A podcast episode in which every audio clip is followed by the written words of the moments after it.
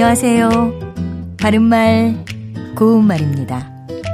우리말 속담에 진날 라막신이란 말이 있습니다. 진날은 땅이 질척질척하다라는 뜻의 고유어 형용사 질다와 관련 있고요.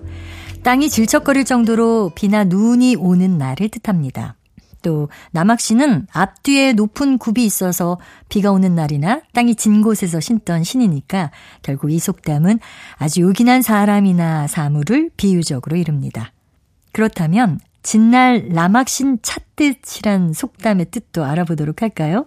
이것은 평소에는 돌아보지도 않다가 아쉬운 일이 생기면 갑자기 찾는 경우를 비유해서 사용합니다.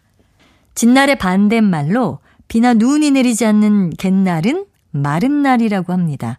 특히 요즘 같은 건조한 계절에 불이 나면 마른 날이라 훨씬 더 빠르게 번질 수 있으니까요. 화재가 나지 않도록 다 같이 주의를 기울여야겠습니다.